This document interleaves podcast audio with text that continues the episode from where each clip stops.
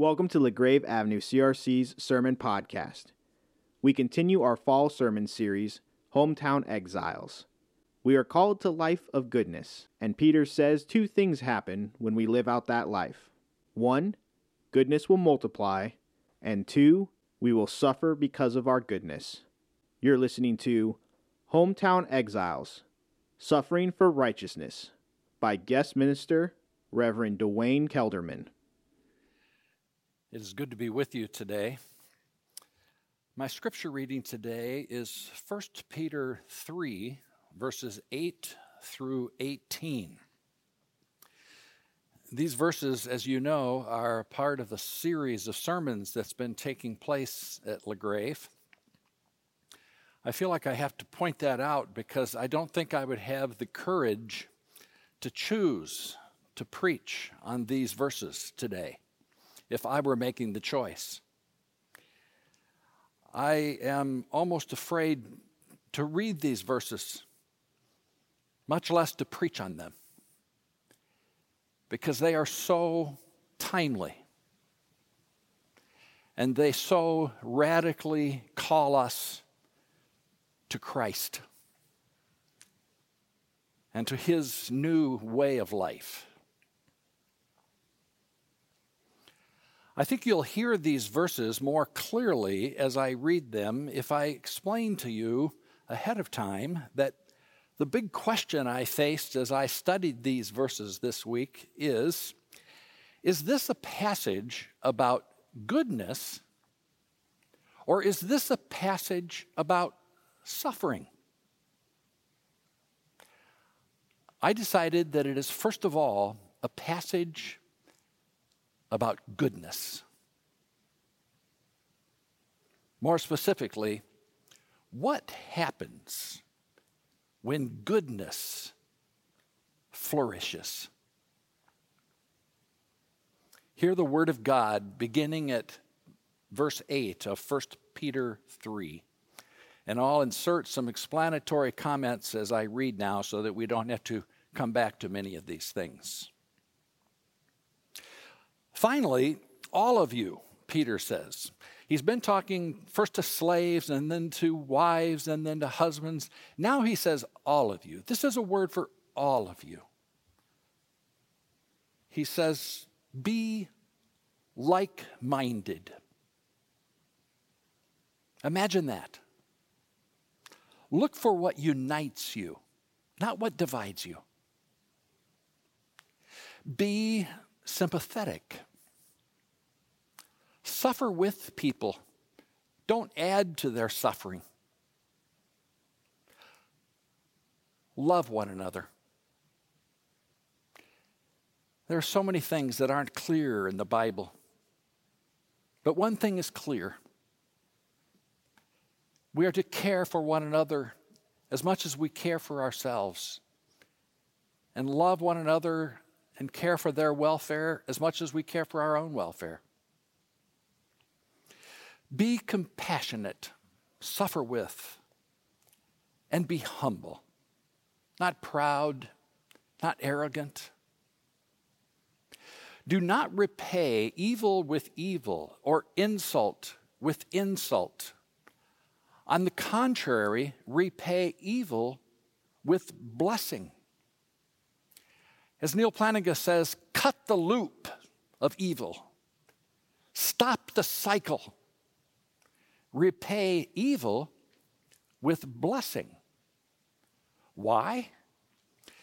Because to this you were called. This is who you are.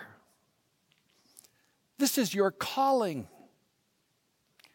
This is what in Christ people do so that you may inherit a blessing. Peter says, let's replace the evil for evil loop, the insult for insult loop, with another loop, a blessing loop.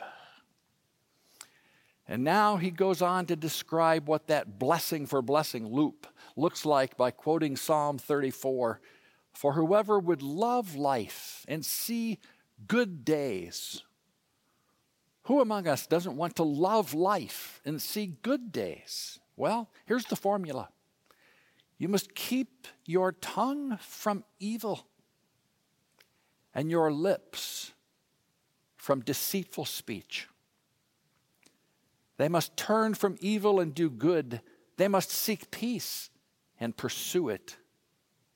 Not war, not division, not hatred, but peace. That's the pursuit of those in whom goodness dwells. For the eyes of the Lord are on the righteous, the good, and his ears are attentive to their prayer. But the face of the Lord is against those who do evil. Now he asks this intriguing question, verse 13 Who is going to harm you if you are eager to do good? The implied answer to that question seems to be well, no one. If you do good to others, they'll do good to you, right? Not quite. But even if you should suffer for what is right, you are blessed. Do not fear their threats, the people who will harm you for doing good. Do not be frightened, but in your hearts revere Christ as Lord. Always be prepared to give an answer to everyone who asks you to give the reason for the hope that you have. But do this with gentleness and respect. Don't make it an argument, a debate. Make it your testimony, your story. Keeping a clear conscience so that those who speak maliciously against your good behavior in Christ may be ashamed of their slander. Peter says that gentleness disarms, it melts evil and malice. The proverb says, you know, that gentleness can break a bone. So powerful is gentleness and respect. It can cut the loop of evil. This is so radical, so life changing, so world changing. For it is better if it is God's will to suffer for doing good than for doing evil. If you're going to suffer, Peter says, you might as well suffer for doing good as opposed to suffering for doing evil, for doing the right thing, not the wrong thing. And then he ties it all together in the last verse For Christ also suffered once for sins, the righteous for the unrighteous, to bring you to God. He was put to death in the body, but made alive in the Spirit. Thanks be to God for His Word.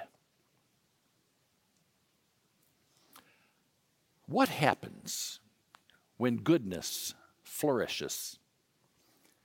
That's the question that I think this passage answers. What happens in life? What happens to people, in marriages, in families, to churches, to whole societies when goodness flourishes? There may be a dozen answers to that question, but I think Peter gives just these two. First, Peter says, it creates more goodness. Goodness creates more goodness. It's contagious. When you are a blessing to others, others bless you, and God blesses you. When you truly give, you get back more than you give. When you treat people with gentleness and respect, they will treat you with gentleness and respect.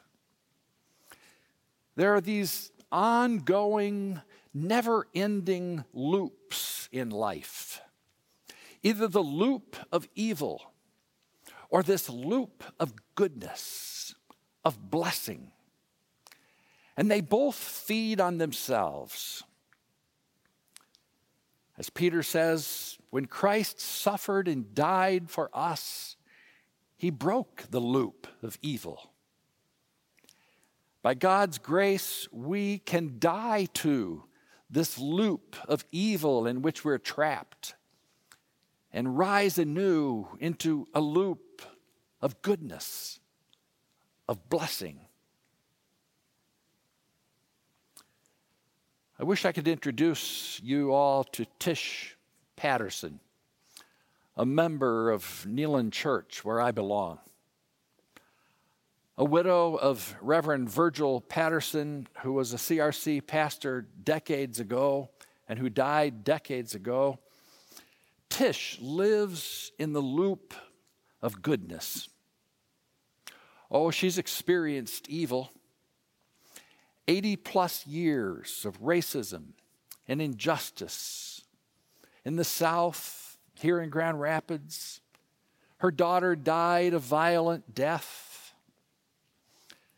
But Tish doesn't return evil for evil.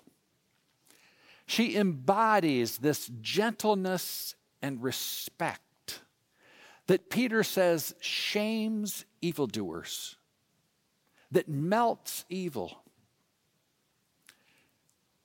Tish is not weak. She is not passive to injustice. But her goodness creates more goodness even as it blunts evil. And of course, she would be the first to say that it's not her goodness, but the life and love and fruit of Christ in her.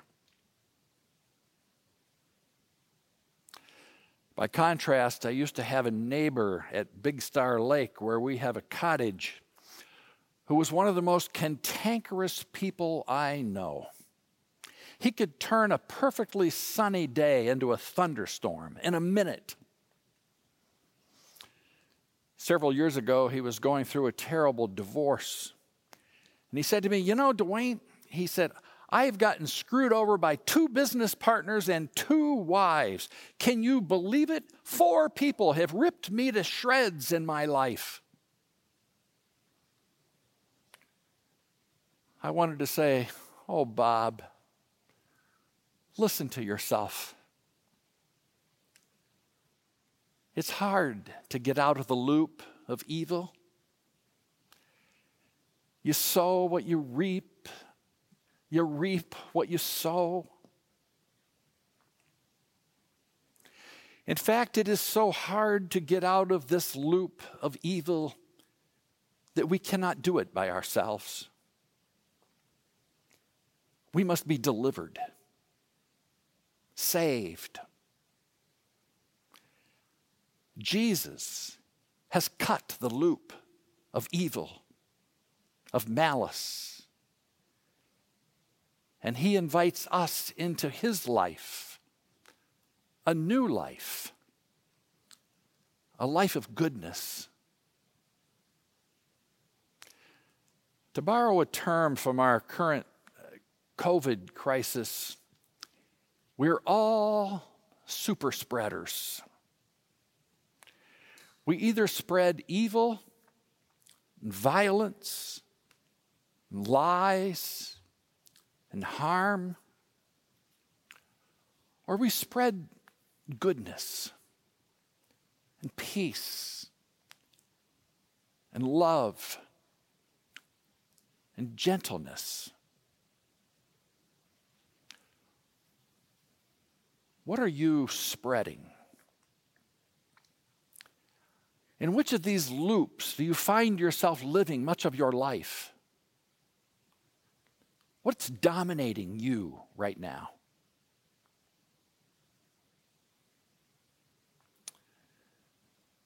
Well, now to the second answer that this uh, passage uh, gives us to the question what happens when goodness flourishes.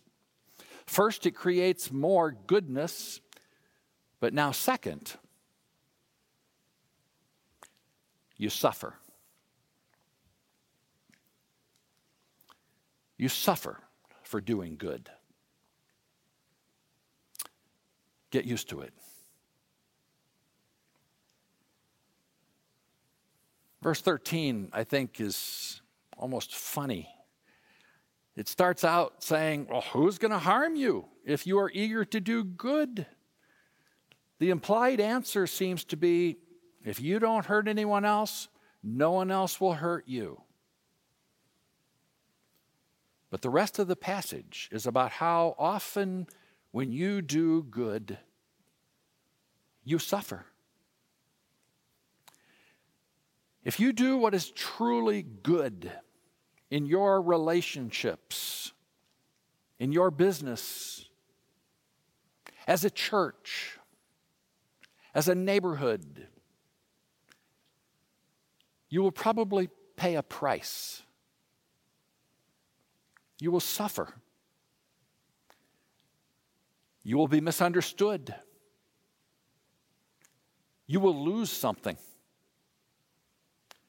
You will be falsely accused, maybe even physically harmed. Peter says, Guess what? You're in good company. Verse 18 For Christ also suffered. And as Jesus ends the Beatitudes, he says, Blessed are you when people insult you and persecute you and falsely say all kinds of evil against you because of me. Rejoice and be glad, for great is your reward in heaven. For in the same way they persecuted the prophets who were before you. We're in such sweet company when we suffer for doing good. And that makes our suffering something that we can endure. I believe that there are two things that make suffering unbearable, too much to endure suffering with no purpose and suffering alone. Peter's good news of the gospel today is that when we suffer for doing good, we suffer for a purpose, as a part of a grander purpose, a grander movement in history. Our suffering, Paul says, is momentary and feeds into God's redemption plan, which in the day of days will finally extinguish this loop of evil and suffuse it with goodness and light. And when we suffer for doing good, we do not suffer alone. We're in such good company with Jesus, the prophets, the saints of old, and the saint who lives right down the street or right down the hallway from you.